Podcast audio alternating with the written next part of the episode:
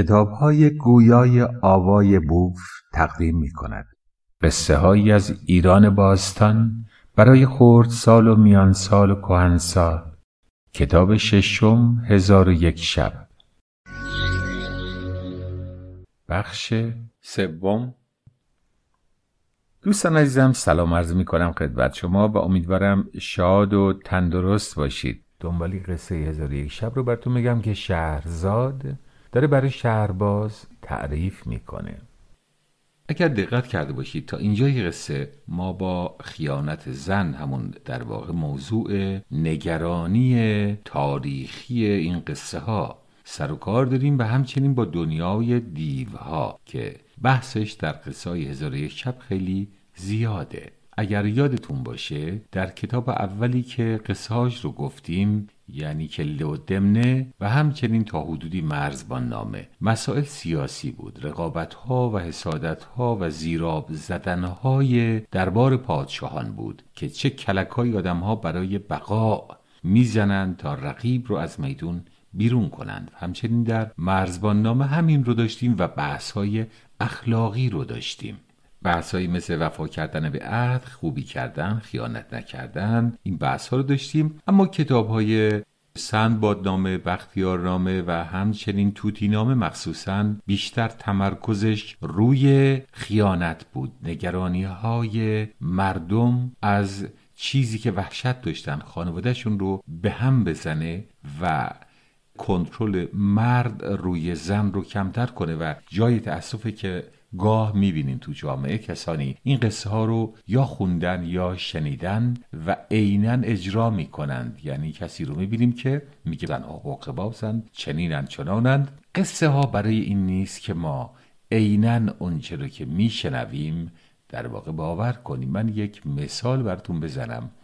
از اینکه کسی رو فرض کنید که خدا نکرده برادرش رو از دست میده. این وقتی که میره برادر رو دفن می‌کنه یا دوستش رو بر میگرده و می‌بینه دوست عزیزش زیر خاک تموم شد قصه اصلا تموم شد از بیخوبان حالت روحیش فرق می‌کنه. نسبت به دنیا بی میشه. دنیا ارزش نداره. این دوستم این کار می‌خواست بکنه ولی رفت. این بی به دنیا و زندگی باعث میشه که دل سرد باشه تا چند روزی که مجددا غریزه به زندگی برش گردونه و به همون جدیت به تلاش و کوشش برای زندگی بپردازه.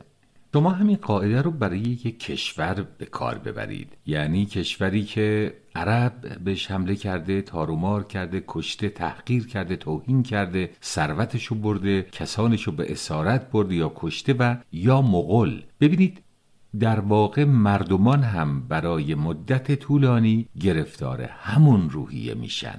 و ما از کجا می‌تونیم بفهمیم؟ در هر دوره ای مردم چه روحیه و چه ذهنیتی داشتند از طریق قصه ها و شعرها. انگار این قصه و شعر در واقع نبز تاریخه ما نبز تاریخ رو می‌گیریم ببینیم که مردمان اون دوره چطور میاندیشیدند چه حالت روحی داشتند و جای تأسف اینه که هنوز ما در واقع میشه گفت به نوعی بار غمهایی رو که نیاکانمون داشتن در اثر این حمله ها بر اینکه ایران بر سر گذرگاه تاریخ بوده و خیلی ها به کشور ما حمله کردند و خیلی بلاها سر ما آوردند و کسانی که اون بلاها سرشون اومده نیاکان ما هستند پدران ما هستند. ما از ژن اونها هستیم و بیشک ما هم به ارث بردیم. تمام اون حالتهای روحی رو هرچند شاید خفیف شده در اثر گذر زمان ولی باز آثاری به جا مونده. من در کتابهایی که بعضی از جهانگردان اروپایی در قرون گذشته به ایران سفر کردن و نوشتن دیدم که اونها موسیقی ایرانی رو نوعی ناله و نوحه می‌دونند. که موسیقی ایران بر ما جالب باشه. البته موسیقی پاپ روز رو نمیگم که تحت تاثیر فرهنگ های دیگه است بلکه موسیقی اصیل ایرانی غمی و در واقع اندوهی پنهان در خودش داره که این همون غم و اندوه پنهان نیاکان ماست که اون مصیبت ها و سختی ها رو تحمل کردن پس قصه نبز تاریخ و شما می‌تونید با شنیدن یک قصه دقیقا برگردید. این رو قبلا گفتم. برگردید به گذشته و از چشمانداز مردمان اون زمان به جهان نگاه کنید که با چه ترس ها استراب ها دلهوره ها و نگرانی هایی زندگی می کردن. اینجا در قصه های هزار و یک شب ما با خیانت خانم ها و در عین حال با دیو و پری و جن بسیار سر و کار خواهیم داشت البته نه به صورت ترسناک برای اینکه خود ما می‌دونیم که یک هسته خرما روی سینه یه حالا یه موجود نامرئی و اینکه شمشیر بکشه بگه یه سال برو. بیا این مسائل می‌دونید که واقعی نیست ولی به هر حال از ذهنیت مردمان اون زمان داره صحبت می‌کنه. برگردم به قصه و مقدمه رو کوتاه کنم. پیرمردی که غزال رو داشت گفت ای پادشاه دیوان این غزال رو که می‌بینی در کنار منه این دخترموی منه و سی سال با من زندگی کرده. اما چون بچه ای نیاورد من ناچار شدم کنیزی بگیرم و اون کنیز برای من پسری به دنیا آورد. پسر که پونزده ساله شد من به سفری رفتم و در مدت سفر من دختر اموی من به سحر و جادو پسر من رو گوساله کرد و زن من رو گاو و اینها رو به چوپان در واقع سپرد که به گله ببره و برای چریدن به این طرف و اون طرف ببره و شب در طویله نگه داره. و اما وقتی که از سفر اومدم همسر من دخترموی من به من گفت که کنیز فرار کرد و پسر تو هم مرد. بنابراین تو دیگه بچه ای نداری و همسری هم نداری. همون در واقع رقابتی که معمولا در دنیای قدیم بین خانم ها برای آوردن بچه بوده. برای اینکه امتیاز یک زن این بود که بچه بیاره بر شوهرش. و اگر نمی آورد در واقع مورد مهر شوهر قرار نمی گرفت براتون گفتم که در زمان قدیم بچه در واقع نیرو و قدرت پدر بود برای اداره مزرعه و کار و همچنین بیمه بازنشستگی پدر محسوب می‌شد.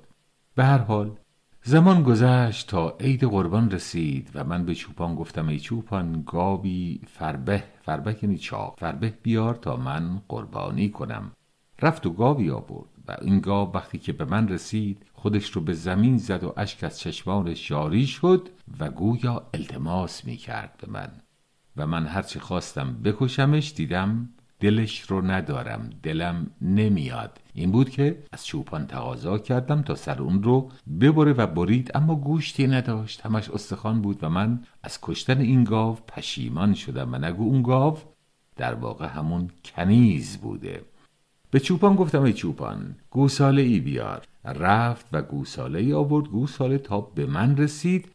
رسن پاره کرد. رسن یعنی همون ترابی که گردن حیوان میبندن. پاره کرد و اومد به پای من افتاد و اشک میریخت و خودش رو به زمین میمالید و دل من به رحم آمد و گوساله رو نکشتم. اما این دخترموی من که در کنار من ایستاده و همین غزال هستش اصرار می‌کرد که همین گوساله رو بکش بکشش. این خوبه توجه نکن به کاراش. اما من این کار رو نکردم رو به چوپان دادم تا ببره توی گله و بعدا گاوی برای من بیاره. چوپان که رفت بعد از چند روز برگشت و اومد به من گفت ای ارباب. گفتم بله. گفت اتفاق عجیبی افتاده و من خبری برای شما دارم. گفتم چه خبری؟ گفت که من دخترم در کودکی از پیرزنی زال. زال یعنی سفید موی. جادو و سحر آموخته یاد گرفته. وقتی که من گوساله رو بردم خونه دیدم که دخترم خودش رو پوشوند و گریه کرد و بعد خندید و بعد گفت ای پدر چرا یک پسر جوون رو به خونه آوردی؟ و من تعجب کردم گفتم من پسری نیوردم من گوساله آوردم. گفت نه نه این گوساله نیست پسر اربابه. این پسر اربابه که به سحر به این صورت در اومده و مادرش رو ارباب خودش با دستان خودش کشت. و گریه من به خاطر کشته شدن مادر این گوساله بود و خنده من از این بود که این گوساله هنوز زنده است و قربان نشده. قصه که به اینجا رسید تقریبا صبح شده بود و دنیازاد گفت ای خواهر چه قصه زیبایی گفتی؟ گفت دنباله قصه الان صبح دیگه نمی‌تونم بگم. این رو اگر امیر پادشاه اجازه بده فردا شب بقیهش رو برات خواهم گفت. پادشاه از اینکه شهرزاد رو بکشه در واقع به تردید افتاد و فکر کرد که اگر بکشتش دنباله قصه رو نمیشنوه. این بود که گفت شهرزاد رو نکشید تا فردا شب اون وقت روز بعد او رو می‌کشیم. در طول روز وزیر منتظر بود که خبر کشته شدن دخترش بیاد اما دید نه خبری نشد پادشاه اومد به دربار و رفت نشسته تو تختش و به کارهای کشور و مملکت رسیدگی کرد و روز رو گذروند و بیتاب بود که شب بشه و بیاد بشینه شهرزاد بقیه قصه رو برش بگه. شب شد پادشاه اومد و با شهرزاد هم بستر شد و بعد شهرزاد از تخت اومد پایین نشست کنار تخت دنیازاد گفت ای خواهر دنبالی قصه رو برامون بگو. گفت که البته اگر امیر اجازه دهد من دنبالی قصه رو خواهم گفت. پادشاه گفت بله حتما. دنبالی قصه من منتظرم که بگی. گفت ای ملک جوانبخت. مرد ادامه داد که من رفتم به منزل چوپان و دختر چوپان رو دیدم و ازش پرسیدم تو واقعا می‌دونی که این پسر منه؟ گفت بله من اطمینان کامل دارم که این پسر شماست و اون گاوی که شما کشتید زن شما بود.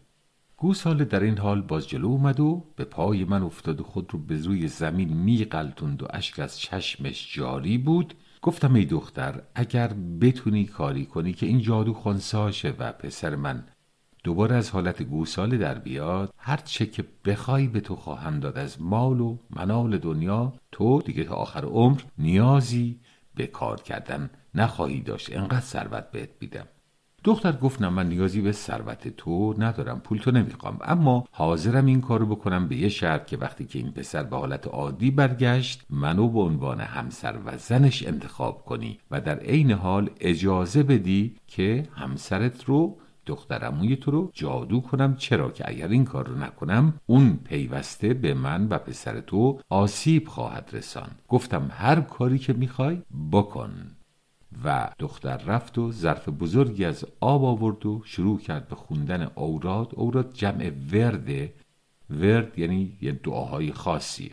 خوند و به آب فوت کرد و آب رو پاشید روی گوساله و پسر من شد دوباره شکل آدم و انسان. من بغلش کردم و روی و چشماشو بوسیدم و بسیار خوشحال شدم از اینکه پسر عزیزم رو پیدا کردم و بلا فاصله دعایی خوند که دختر عموی من تبدیل شد به یک غزال و این همین غزالی است که در کنار من می‌بینی که هر جا میرم اون رو با خودم می‌برم.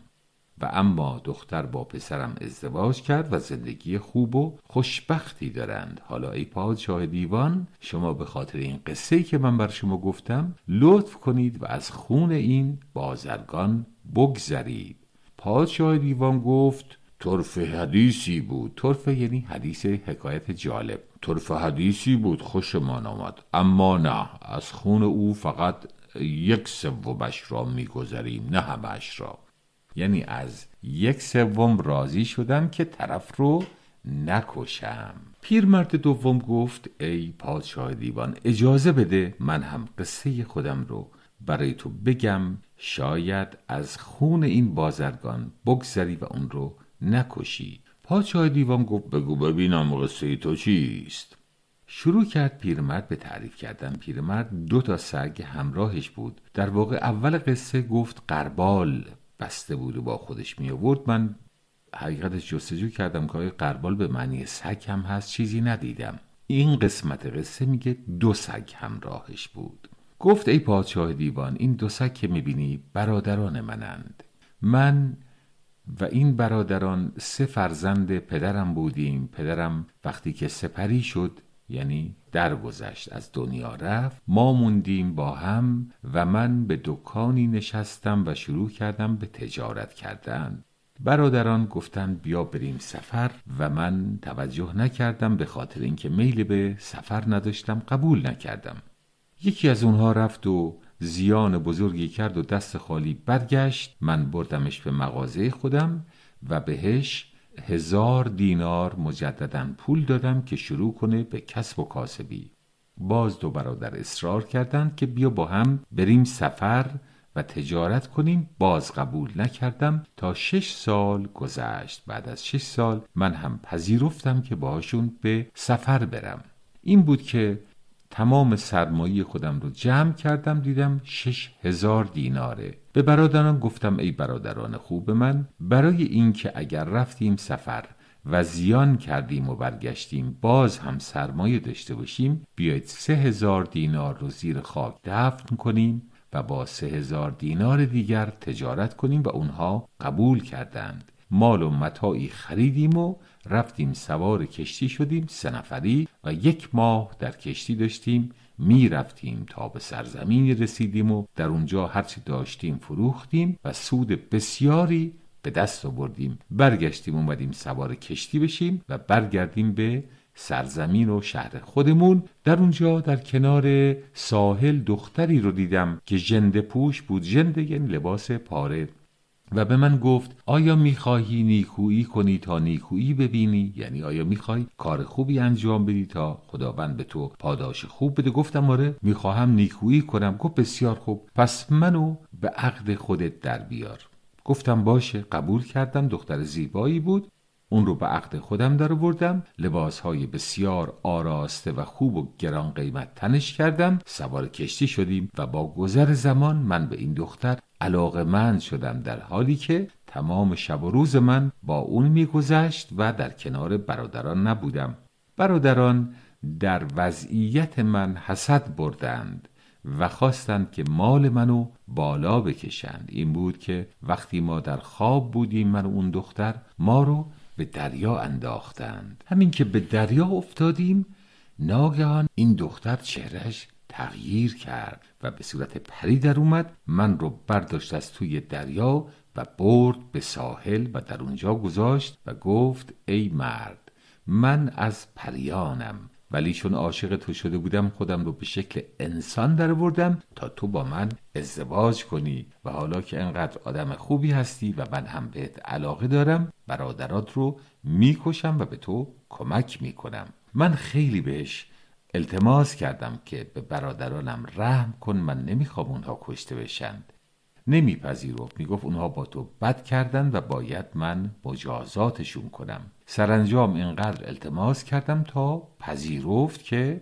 اونها رو نکشه. وش دستم را گرفت و ما توی هوا رفتیم و در عرض چند دقیقه من بر بالای خونه خودم بودم و از اونجا منو گذاشت توی حیات خونه خودم. من هم زمین رو شکافتم و پولی رو که پنهان کرده بودم در وردم و رفتم باز توی مغازه خودم نشستم و مشغول کاسبی شدم. عصر روز اول که داشتم از مغازه می اومدم خونه این دختر رو دیدم که اومد و زنجیری به دست داره که دو سگ به اون بسته شدن و گفت بگیر اینها برادران تو اند.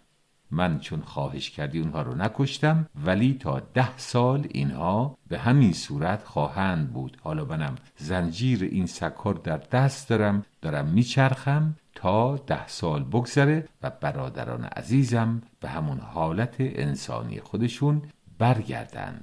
قصه که به اینجا رسید دیو گفت حکایت تو هم جالب بود خوشمان آمد. به خاطر تو هم از یک سه خون او گذشتیم. یعنی یک سوم هم باز تخفیف داد. تا حالا دو سوم اگر پیر سوم هم حکایتی بگه که دیو خوشش بیاد اون وقته که بازرگان رو نخواهد کشت. دوستان عزیزم وقت ما تموم شد. قصه پیرمرد با استر که چه هستش میمونه برای بخش بعدی. شما رو به خدای بزرگ می سپارم تا بخش بعدی. آوای